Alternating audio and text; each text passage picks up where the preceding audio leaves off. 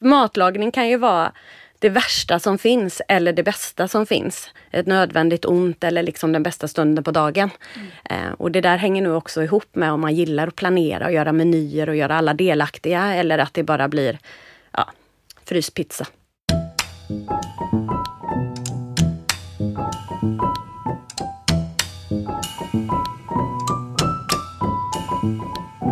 Välkommen till Matarvspodden. I denna serie pratar vi om mat som kulturarv. Jag, Lisa Häger, möter olika författare som alla är med i antologin Matarv. Berättelser om mat som kulturarv. Ja, då säger jag hej och välkommen till Lisa Sputnäs Movitz, chef på Medicinhistoriska museet. Hej!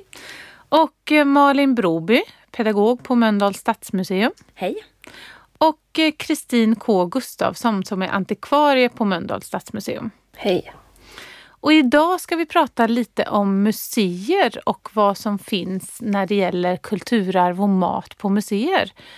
Det är ju så att ni har ju allesammans samlat in lite olika saker som ni har kring mat och kulturarv på era museer. Lisa, du har samlingar kring sjukhus och sjukhushistoria. Och Eh, det har också funnits delar av det som har mat som tema. Vad finns det där Lisa? Ja, det är ju väldigt brett vad vi har i samlingarna kring eh, mat. Och det beror ju också på vad man menar med mat och matkultur. Det kan ju vara en smörgås vid sidan om sjuk, sjukbädden. Men det kan också vara den stora grytan från, eh, från storköket. Eller eh, porslinet från fikastunden för personalen. Och mm, vi har saker representerade från alla de delarna av sjukvårdens eh, historia. Förstås är det ju som det alltid är museisamlingar ganska fragmentariskt men jag försökte lyfta fram några exempel i den här antologin. Ja, spännande. Och på Mölndals stadsmuseum så är det ju en allmän kulturhistorisk samling. Och där är ni ju faktiskt kända för de öppna magasinen där man själv kan få känna och titta på, på föremålen. Och hur ser det ut med de matrelaterade sakerna där? Ja, på Mölndals stadsmuseum så har vi ju då som du säger ett öppet magasin och eh, i de samlingarna vi redan har så har vi ju mest föremål som är relaterade till tillagning och förvaring av mat. Alltså kärl och olika smörkärnor och sådana saker. Eh, både lite äldre men också från modern tid. Eh, men anledningen till att vi gjorde den här eh, matutställningen då som jag har ja, skrivit om. för det, så är det ju. Ni har ju i det sista haft ett extra stort fokus på mat för att ni har producerat en matutställning. Just det. Det gjorde vi för att eh, vi samarbetade ju med Kulturarvsakademin och temat då matarv. Och det var så vi fick idén till hela temat. Och från början på museet så tänkte vi att vi skulle göra en liten utställning med just betoning på de föremål vi redan hade. Eh, med tillagningskärl och sådana saker. Men, eh, men så tyckte vi att det här var så väldigt intressant. Det fanns så många olika aspekter av matkultur som vi märkte. Både i personalen och när vi pratade med vänner och och, och besökare också. Och då tänkte vi att vi gör en stor utställning. Vi hade möjlighet att göra det. Så mm. det var så det började. Så därför gjorde vi utställningen Mat i nöd och lust. Ja. Och eh, hur har ni fått fatt på de här föremålen då? Ja, alltså det var inte alltid så väldigt lätt ska jag säga. Eh, vi, fick, vi gjorde ett upprop som vi alltid brukar göra till våra utställningar. Och eh, det var privatpersoner som hörde av sig.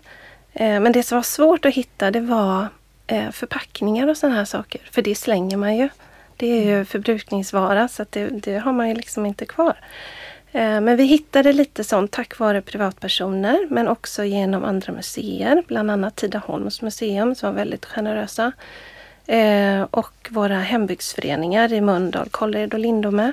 Också väldigt generösa och delade med sig av både föremål och fotografier. Mm. Så att eh, det var så vi gjorde. Ja, spännande. Mm. Vad, när ni har eh, jobbat med den här utställningen då Malin, är det någonting särskilt ni har märkt? Ja, vi har väl egentligen märkt främst nostalgin kring att börja tänka på mat och matminnen. Och det är väl den upplevelsen vi har även i utställningen när besökare kommer. Eh, att det är liksom ett kulturarv som man kanske inte tänker på men när man blir påmind i en utställning så kommer det väldigt mycket så här Åh men mammas mat och det där gjorde jag med mormor eller wow, O'boy-paketet. Eh, det satt man ju och läste innehållsförteckningen på, kanske som barn på 80-talet för det fanns inte så mycket annat att läsa. Man hade ingen telefon att titta på helt enkelt. Så det inte blev direkt. O'boy. Ja. Ja, eller cornflakespaketet eller vad det nu är. Så just den där igenkänningen, eh, vi jobbar ju mycket med det på Mölndals stadsmuseum överhuvudtaget. Att besökare ska känna igen sig genom både föremål och bilder. Så det är nog främst det. Men också saker som besökare inte känner till om standardiseringen av köket. Hur det kommer sig att våra kök ser ut på ett visst sätt till exempel. Har vi en stor del om.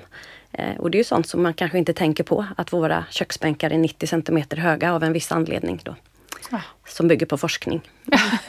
Det är ju jättespännande. Jag ska Ja. hem och mäta Ja. hemma hos mig också och se Ja. om jag är en standardperson. Ja, det beror på hur gammalt kök du har. Ja. Mm. Mm, sant. Men vad spännande med en utställning om mat och det är ju något som berör oss alla. Eh, om ni skulle göra en utställning om mat, Lisa, hur tror du att den skulle vara? Ja, alltså, jag kan ju tänka mig, det finns ju en mängd olika uppslag. Eh, att eh, Eh, vi har ju dels det här med de stora köken som producerade extremt, extrema mängder mat varje dag och människorna som arbetade i de här köken. Eh, men sen är det också att sjukhusen var ju ofta som egna små samhällen där livet pågick i, i både dag som natt och de anställda bodde ju före på sjukhusområdet. Och, eh, då kan man ju också tänka hur såg vardagen ut eh, på den lediga tiden? Och vi kommer ju också komma in lite på det här med fika eh, som, och vikten av det. Eh, och sen så har vi också haft diskussioner när vi har haft de här träffarna med Matarv så börjar vi prata också med våra vänner på idrotts och kostvetenskapliga institutionen. Eh, och eh, där finns ju också möjligheter att jämföra med hur det ser ut idag. Eh, idag satsar man ju väldigt mycket på att patientens upplevelse av maten på sjukhuset ska vara inte bara kost utan också en fin del av vistelsen på sjukhuset och skapa eh, en värdefull stund under, en svår tid. Så det är också någonting man kan se. Vi har inte särskilt mycket skildringar av patienternas eh, upplevelse av maten förr, men vi har ju som jag tar upp i den här texten till exempel då, eh, de fantastiska teckningarna som visar en patient som får en smarrig smarrigt torskhuvud till middag. Och, så. eh, och lite snaps på sidan av.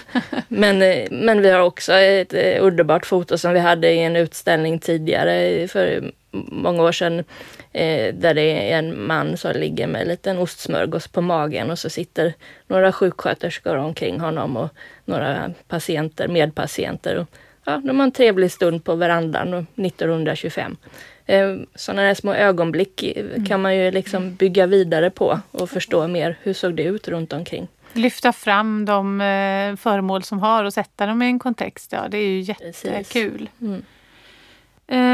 Just när det gäller tillagning så har det ju skett en stor förändring av tillagning av maten och köket som plats, både i det lilla och det stora köket. Kan du berätta lite mer om det, Malin? Ja, det kan jag göra. Eh, vi tar ju ett avstamp i början av 1800-talet i vår utställning när all mat lag lagades vid en öppen härd. Det var ju där hela li livet pågick. Att man arbetade vid elden, det var där man fick ljus och värme. Och all mat lagades i en enda gryta. Så alla maträtter, oavsett vad man skulle ha, skulle vara i en gryta. Och då kan man ju bara fundera på, hmm, vad kan man göra i en gryta? Ja, gröt och soppor och grytor och så. Eh, och sen i mitten av 1800-talet och till slutet kanske för de allra flesta så fick man gjutjärnsspis. Då kunde man helt plötsligt ha flera stekytor, liksom tre, fyra plattor och även en ugn.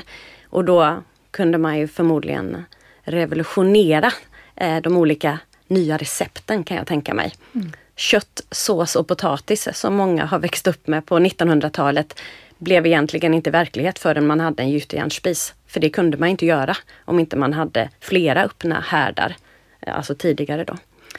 Och sen eh, på 20-talet eh, uppfanns elspisen, kanske blev vanlig i de flesta hem. först framåt 40-50-talet. Och då kan man för första gången gå ifrån spisen en stund. Innan dess är man ju tvungen att liksom passa elden. Så att köket var ju en plats där man var tvungen att vara kvar. Men med elektrisk spis så kunde man låta maten jobba lite själv och så kunde man gå och göra någonting annat så länge. Mm. Så det har ju förändrats jättemycket. Kvinnans roll i hemmet helt enkelt. Mm. Det finns ju en rätt som ni har berättat som förenar lite över tid och eh, också förenar era två olika områden. Och det, vilken rätt är det? Ja, det är ärtsoppan mm. som ju är en väldigt gammal rätt som har funnits ja, sedan medeltid i alla fall. Det finns uppteckningar från 1200-talet på någon ärtsoppsliknande rätt som man gjorde då i ett kärl. Men den har säkert funnits tidigare också. För ärtor var ju en, en råvara som fanns i Norden. Många andra ställen i världen också för den delen. Men som väldigt vanlig. Den var, den var lätt att odla och den var mättande då. När man tillagade den och den var mycket näring i. Så det var en, och god också, mm. inte att förglömma. Så det var en väldigt praktisk rätt. Och tydligen då så uppskattar vi den här fortfarande än idag. Och nu har vi ju kött i och sådär och det gick ju liksom att göra mycket med den här soppan och kombinera och variera på olika sätt. Då.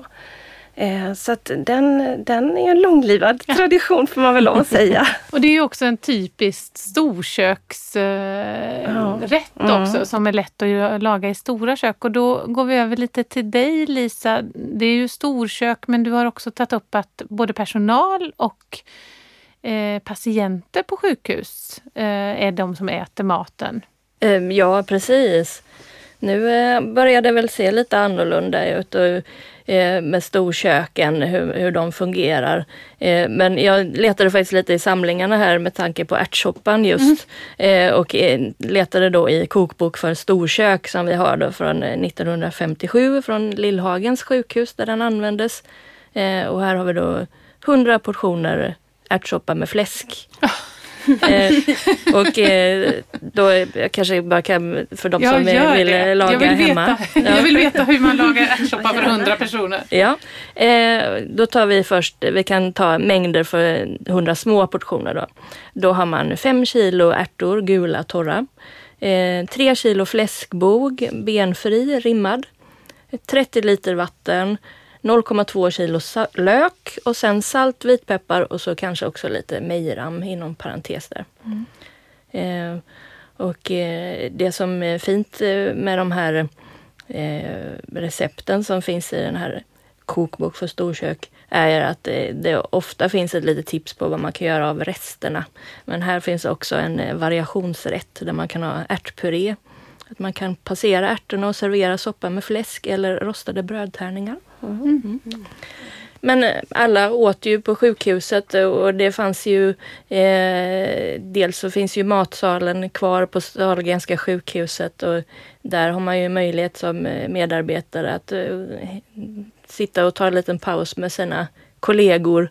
Eh, och där eh, man går in där så sitter det folk i vita rockar eller så sitter det folk som arbetar med administrationen och man kan se den här helheten som sjukhuset utgör. Så tycker jag är fint. Mm. Mm. Och du Kristin har ju tittat lite mer på mat som gemenskap och identitet. Mm. Det är väldigt intressant tycker, tycker vi. och tycker jag också. Eh, det kan man ju fördjupa sig ganska mycket egentligen. Ehm, eh, men i utställningen då så pratar vi om de här temana. För att mat är ju väldigt mycket mer än bara mat. Och så jag tänker som på ett sjukhus då mm. så kan man tänka sig hur viktigt det är att få god mat som liksom ger en stund av glädje när det är ganska mm. tufft liksom, i livet kanske. Beroende på vad man gör där. Mm. Men, eh, men alltså mat är ju också ett sätt att visa omsorg om sin familj kan det vara, eller sin, sina vänner. Det finns de som älskar att laga god mat tillsammans i kompisgäng. Alltså man delar ju en upplevelse då. Och man, sen finns det de som liksom lagar mat till sin, till sin, till sin älskade familj och visar omtänke på, på det sättet. Um, men sen kan ju mat också vara Alltså man kan också bli utestängd från en gemenskap för att man kanske inte delar samma uppfattning om vad man ska äta. Och då kommer vi kanske in lite grann på identitet, mm, mm. mat och identitet, som ju också är väldigt starkt och jag har läst forskning på att nästan alla, oavsett vad man tycker, ändå på något sätt väljer identitet och mat. Alltså genom det man äter eller inte äter. Och eh, idag har vi sånt otroligt stort urval av matprodukter och mat och vad vi kan äta. Men för hundra år sedan var det helt otänkbart. Det var ju liksom då åt man ju det som odlades lokalt och som man åt i familjen och i lokalsamhället. Men man kunde liksom inte välja att vara ja, vegetarian. Det fanns några få vegetarianer mm. men, men det var inte många. Och vegan... Tacosen fanns Ta inte heller. Fanns Nej. inte. Mer ärtsoppa än tacos ja, helt enkelt. Exakt, mm. ja. Så det gav liksom ett begränsat urval någonstans. Eh, men idag när vi står inför det här gigantiska urvalet, dels när vi går in i våra affärer och det finns liksom hundra olika sorters gryn eller vad det nu kan vara. Eller tomatpuré eller ja, det finns ju så många val idag. Och då blir vårt sätt att välja vad vi äter, det blir ett sätt att kontrollera vad vi, vad vi tar in i våra kroppar. Mm. Um, och idag är det ju, finns ju många veganer till exempel. Och det kan man ju ha valt både av hälsomässiga skäl men också av politiska skäl eller miljömässiga skäl. Um, man tycker att djurhållningen är dålig liksom och, och sådana saker. Och det, det påverkar hur man då väljer att äta. Mm. Eh, jag till exempel är ju en liten sån ekologisk nörd.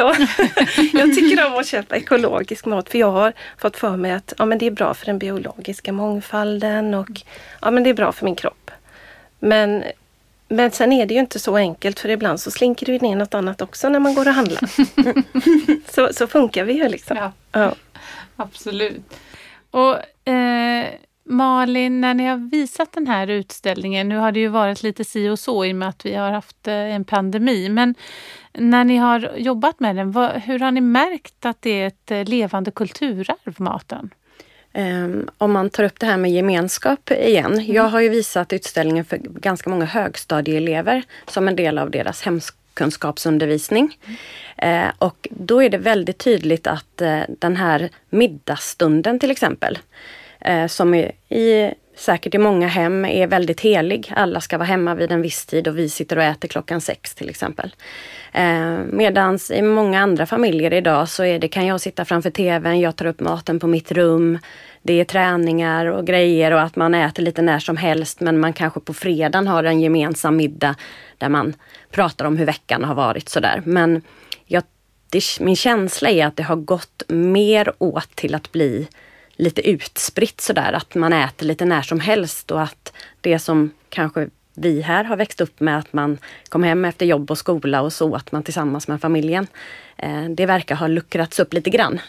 Matlagning kan ju vara det värsta som finns eller det bästa som finns. Ett nödvändigt ont eller liksom den bästa stunden på dagen. Mm. Eh, och det där hänger nu också ihop med om man gillar att planera och göra menyer och göra alla delaktiga eller att det bara blir ja, fryspizza.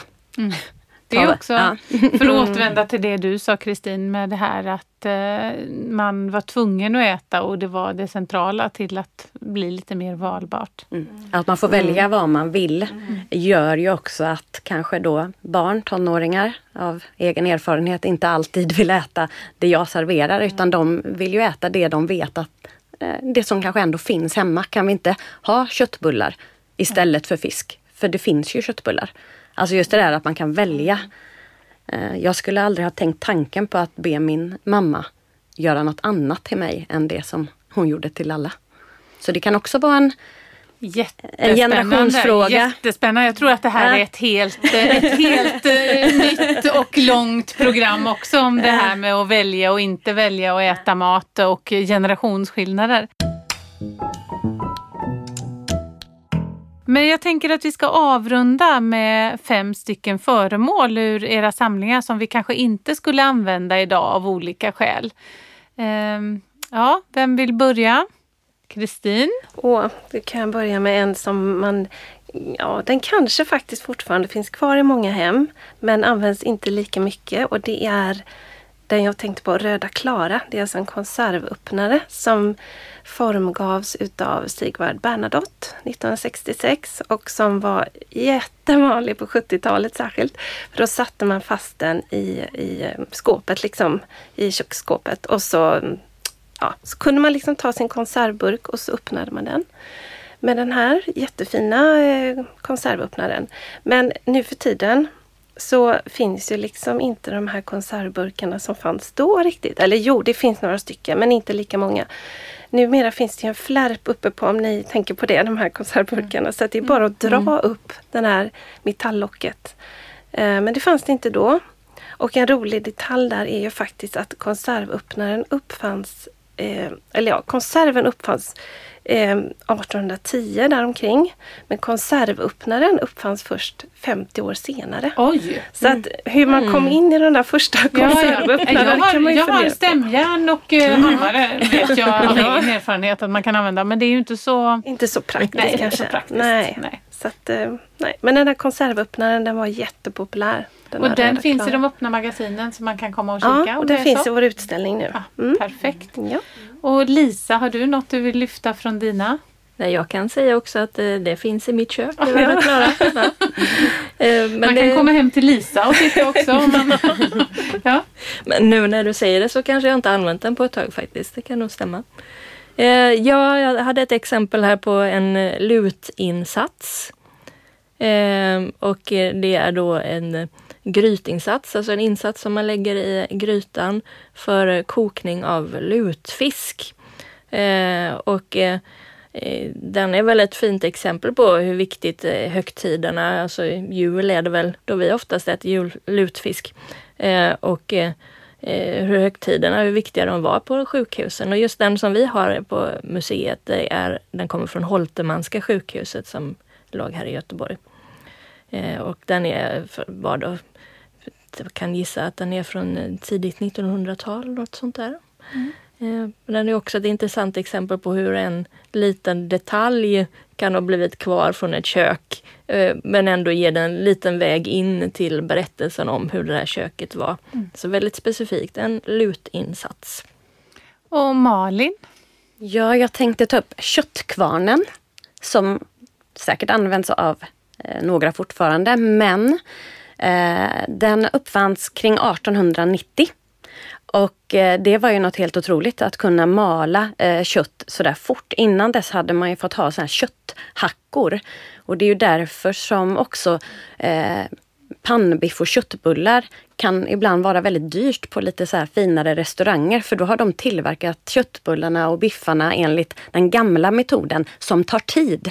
Mm. Alltså med hackor. Medan då köttkvarnen gjorde att vi nu kan äta allt möjligt. Eh, köttbullar, pannbiffar, hamburgare och tacos. ja. Det som förenar oss alla. Den svenska rätten tacos. Ja, nationalrätten. Mm. Och eh, Kristin, eh, har du något mer? Ja, alltså vi har ju många roliga grejer. Ja. Men, men en som, som vi tänkte på det var alla dobformen som man kanske inte använder sådär jättemycket längre. Det är inte så många som gör aladåb. Eh, som faktiskt betyder inkokt i gelé. Det är alltså en gelérätt som äts kall eh, med kött. Det kan vara fisk Ehm, ja, grisfötter har jag sett ett recept på. Mm. Mm. kanske inte låter så lockande idag och det kanske också är anledningen till att man inte använder de där alla formarna så mycket. de här finns i, de kan vara ganska fina de här formarna. Eh, i, ofta i koppar med olika mönster och sådär. Men, eh, men som sagt, den används inte så mycket längre och vi har vi har två olika varianter på museet i vårt öppna magasin. Mm. Och Lisa, till slut, har du något mer föremål? Ja, jag har exempel på eh, något som kan fortfarande finnas kvar säkert i några eh, skåp på, runt om på sjukhusen eh, och på sjukvårdsinrättningar och Eh, så, men eh, inte alls i samma utsträckning som det var en gång i tiden. Och det är ju Stig Lindbergs porslinsserie Medicinalväxter som, eh, som jag tror idag kanske främst finns på eh, att man kan hitta det på loppis eller att någon har det på sitt sommarställe eller i sitt kök. Eh, och det är ju ett Gustavsbergs porslin som eh, börjar produceras 1948 och produceras ända fram till 1976. Och eh, det är den här girlangen med medicinalväxter och då finns det en med blå dekor. Och eh, förr i tiden då så användes den blå dekoren var det patienter som använde det porslinet och sen så finns det en med brun dekor och det var personalens porslin. Eh, men det har nog flyttat hem ja. till folk nu. Mm. Då tackar jag så hemskt mycket för att ni kom hit och pratade och eh, tack för idag. Tack så mycket. Så mycket. Matarvspodden produceras av Kulturarvsakademin vid Göteborgs universitet. Vill du veta mer om mat som kulturarv? Läs gärna boken Matarv som finns på Carlssons bokförlag. Och vill du veta mer om Kulturarvsakademin? Sök på webben.